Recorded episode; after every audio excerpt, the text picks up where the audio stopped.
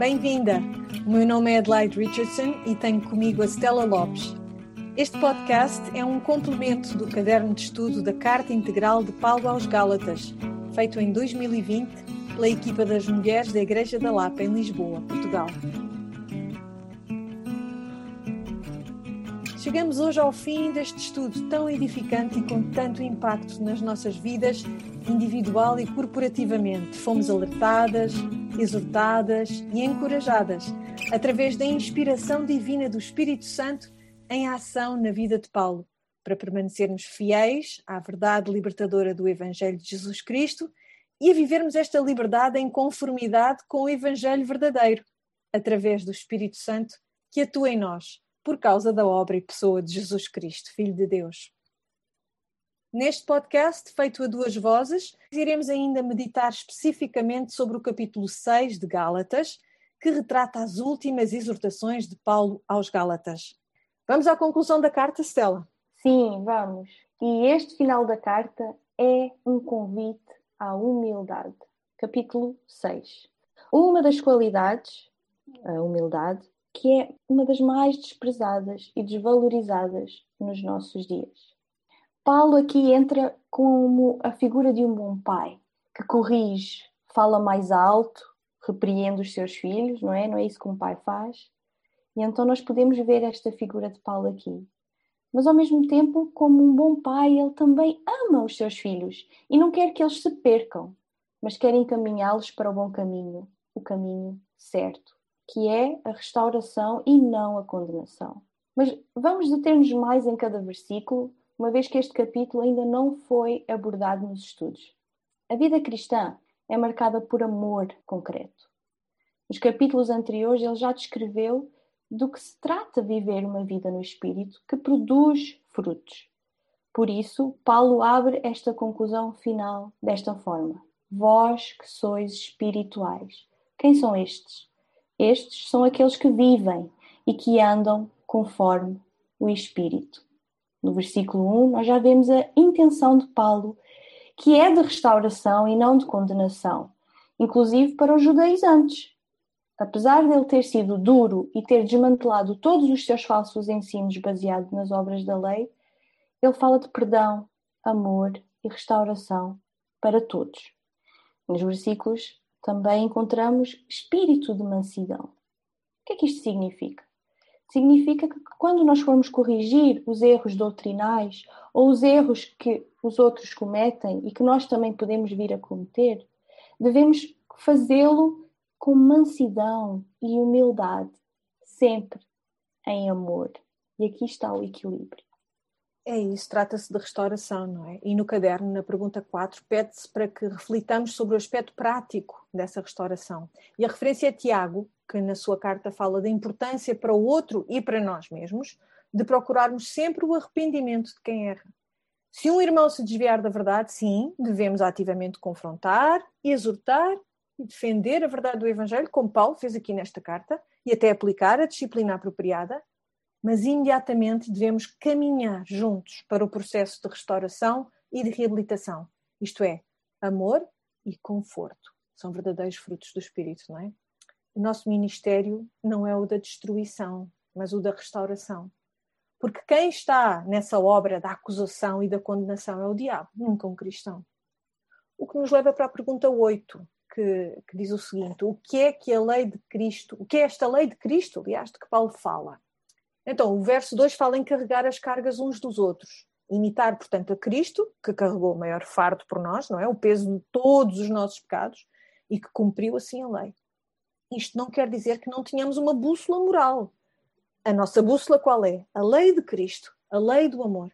Amar o próximo como a nós mesmos. E, portanto, carregarmos os fardos uns dos outros, tomar responsabilidade pelas necessidades e desafios dos nossos irmãos, não é? É um amor que não é assim um sentimento, uma coisa quentinha no coração, uma emoção. Não, é uma ação.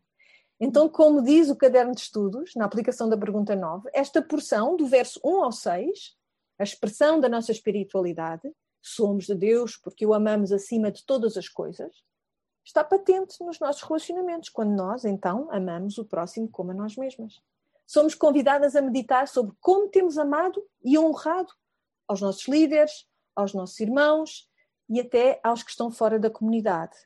Isto lembrou-me até a pregação do pastor Tiago há, há umas semanas atrás. São sempre duras estas meditações que nós temos de fazer, que somos convidadas neste caderno de estudos. Bom, Stella, vamos passar à segunda parte da carta? Sim, vamos.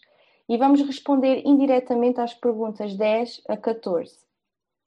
No versículo 7 aparece a palavra semear. E aqui o semear está a fazer referência das bênçãos eternas. Está a falar do cuidado prioritário aos irmãos da fé, aqueles que pertencem ao reino de Deus, mas também não exclui os de fora. Nós temos que cuidar das necessidades físicas uns dos outros e existe aqui uma referência específica àquele que ensina. Então aqui nós vemos o testemunho ativo do Evangelho para o mundo. O foco que nos é pedido por Paulo, tão bem expresso em 2 Coríntios 4, 16 a 18, é este: atentar, ou seja, prestar atenção, considerar como prioritário as coisas que se não veem e as que são eternas.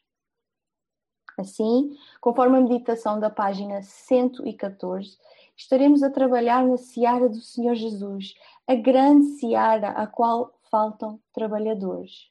Mas se perseverarmos, se não desfalecermos, se não perdermos coragem, o que herdamos tem a garantia da vida eterna.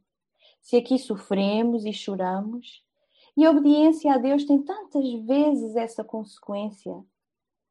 Tudo isso passará. Fica firme. É a série de pregações que a Igreja da Lapa tem feito com base nas cartas aos Tessalonicenses e cabe perfeitamente no tema desta porção da carta aos Gálatas. Vamos à última parte da carta, à exortação final, que se encontra nos versículos 11 a 18 e que corresponde às perguntas 15 a 20 do caderno. Paulo resume os temas centrais da carta. Estas são as últimas exortações dele. Permanecer fiel à verdade do Evangelho, exigir a circuncisão é negar a cruz e o amanhecer de uma nova criação. No versículo 11, nesta parte da carta, Paulo deixa de usar o seu escriba para escrever pela própria mão tanto que ele diz: grandes letras que vos escrevi. E aqui nós vemos a autenticação da carta, a assinatura de Paulo, porque os escribas eles escreviam com uma letra muito cuidada e pequena. E aqui nós vemos a assinatura gigante de Paulo. É, foi importante para ele estabelecer uh, essa, essa autoria, não é? Palavras Sim. Dele, não é? E depois, no verso 12, Paulo descobre a careca dos judaizantes. As motivações destes falsos mestres eram as piores. E olha que me fazem lembrar alguns acrobatas teológicos que já têm adocicado o Evangelho para o tornarem mais apetecível para a nossa carne, não é? Então, esses outros, esses judaizantes, estavam cobardemente a esconderem-se da perseguição, tornando-se aceitáveis perante os romanos, que reconheciam e aceitavam as instituições judaicas, não é? Mostrando que não era o amor à lei, antes fosse, não era o amor à lei que os movia, mas o amor próprio e a busca da sua própria glória. A BPT usa estas palavras para se poderem gabar de vos terem imposto essa marca no corpo. Olha, e falando de gabar, de que se gaba Paulo, orgulha, por contraste com os judaizantes. Em Cristo só, nem em Paulo, não por Paulo, mas por Cristo, com Cristo e em Cristo somente. E é isto que se percebe muito bem no verso 14, não é, Estela? Sim, de facto, o verso diz: Pela qual o mundo está crucificado para mim e eu para o mundo. O que, é que, o que é que ele está a dizer com isto? Ele está a dizer que Cristo é o verdadeiro mestre da sua vida, porque o mundo e o Evangelho são opostos. E então Paulo diz: Eu vivo para Cristo. Aqueles que pertencem à nova criação, e aqui nova criação se refere como novo nascimento, é o que realmente importa. Constituem o verdadeiro Israel.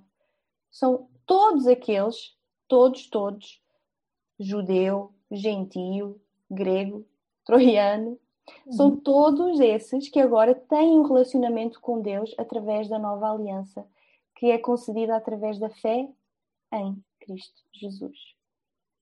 E Paulo, nesta, nesta, neste último capítulo, ele diz que carrega as marcas de Cristo.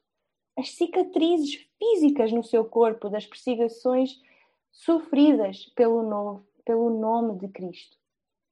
Que ele também já referiu na segunda a Coríntios 11, 23 a 25. E que Lucas também menciona em Atos 14, 19. Paulo exorta os Gálatas sobre o seu ministério como servo de Cristo, como testemunho de Cristo.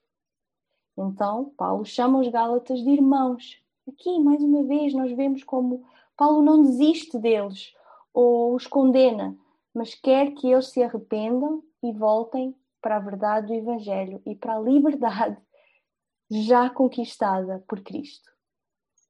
É um grande testemunho, é mais um grande testemunho de Paulo, não é? A sua autoridade não serve para condenar, mas para corrigir e para exortar. E no seu passado nós podemos rever-nos perfeitamente. O Senhor Jesus não desistiu dele quando Paulo o perseguia. E não desistiu também de nós, mesmo quando nós éramos suas inimigas.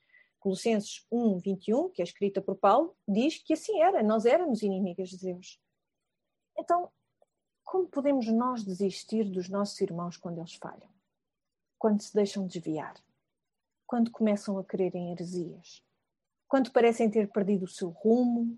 Parecem andar perdidos pelo mundo, vagueando doutrina e doutrina? Quando parecem até odiar-nos, como Paulo odiou os discípulos? Tu foste libertada pela graça de Jesus, pela mensagem do Evangelho. E só podes mesmo estender graça também aos que já erraram. Agora, se és tu que ainda estás presa a rudimentos antigos, a modos, a maneiras, a regras que te fazem imaginar que te podes justificar a ti mesma, arrepende-te, irmã. Vai doer, vai chorar, mas não há outro modo. Tu tens procurado alívio, mas só encontraste mais peso, não é? Lembra-te que o fardo de Jesus é leve. Se pelo contrário não estás mais presa, se já compreendeste e aceitaste que somente Jesus te basta, mas conheces quem, quem ainda esteja preso ou quem voltou atrás no que já tinha aprendido, não desistas, não desfaleças, não percas a coragem, irmã. Trazer um irmão de volta salva a sua alma e cobre uma multidão de pecados. Mas atenção, cuidado, é também esse o aviso de Paulo. Cuidado para que não caias ao ajudares alguém a levantar-se. Para ajudarmos alguém que está perdido, nós temos de conhecer o caminho de cor. E para conhecermos o caminho de cor, no coração, é fundamental estudarmos e guardarmos o mapa das Escrituras no coração diariamente. E é essencial conhecermos o coração daquele que o abriu a esse mapa, a esse caminho por nós, Jesus. A porta é estreita, mas ainda permanece aberta, até ele mesmo voltar para julgar os vivos e os mortos. Não percas tempo. E assim chegamos ao fim deste estudo da Carta aos Gálatas. Foram 10 semanas de estudo intenso acerca deste documento tão importante que nos deixou o apóstolo Paulo. Para a semana vamos fazer juntas um resumo das 10 semanas de estudo. Da minha parte, da Stella Lopes e de toda a liderança das Mulheres da Lapa, nós desejamos-vos uma semana muito abençoada que Deus vos acompanhe. Até para a semana, se Deus quiser.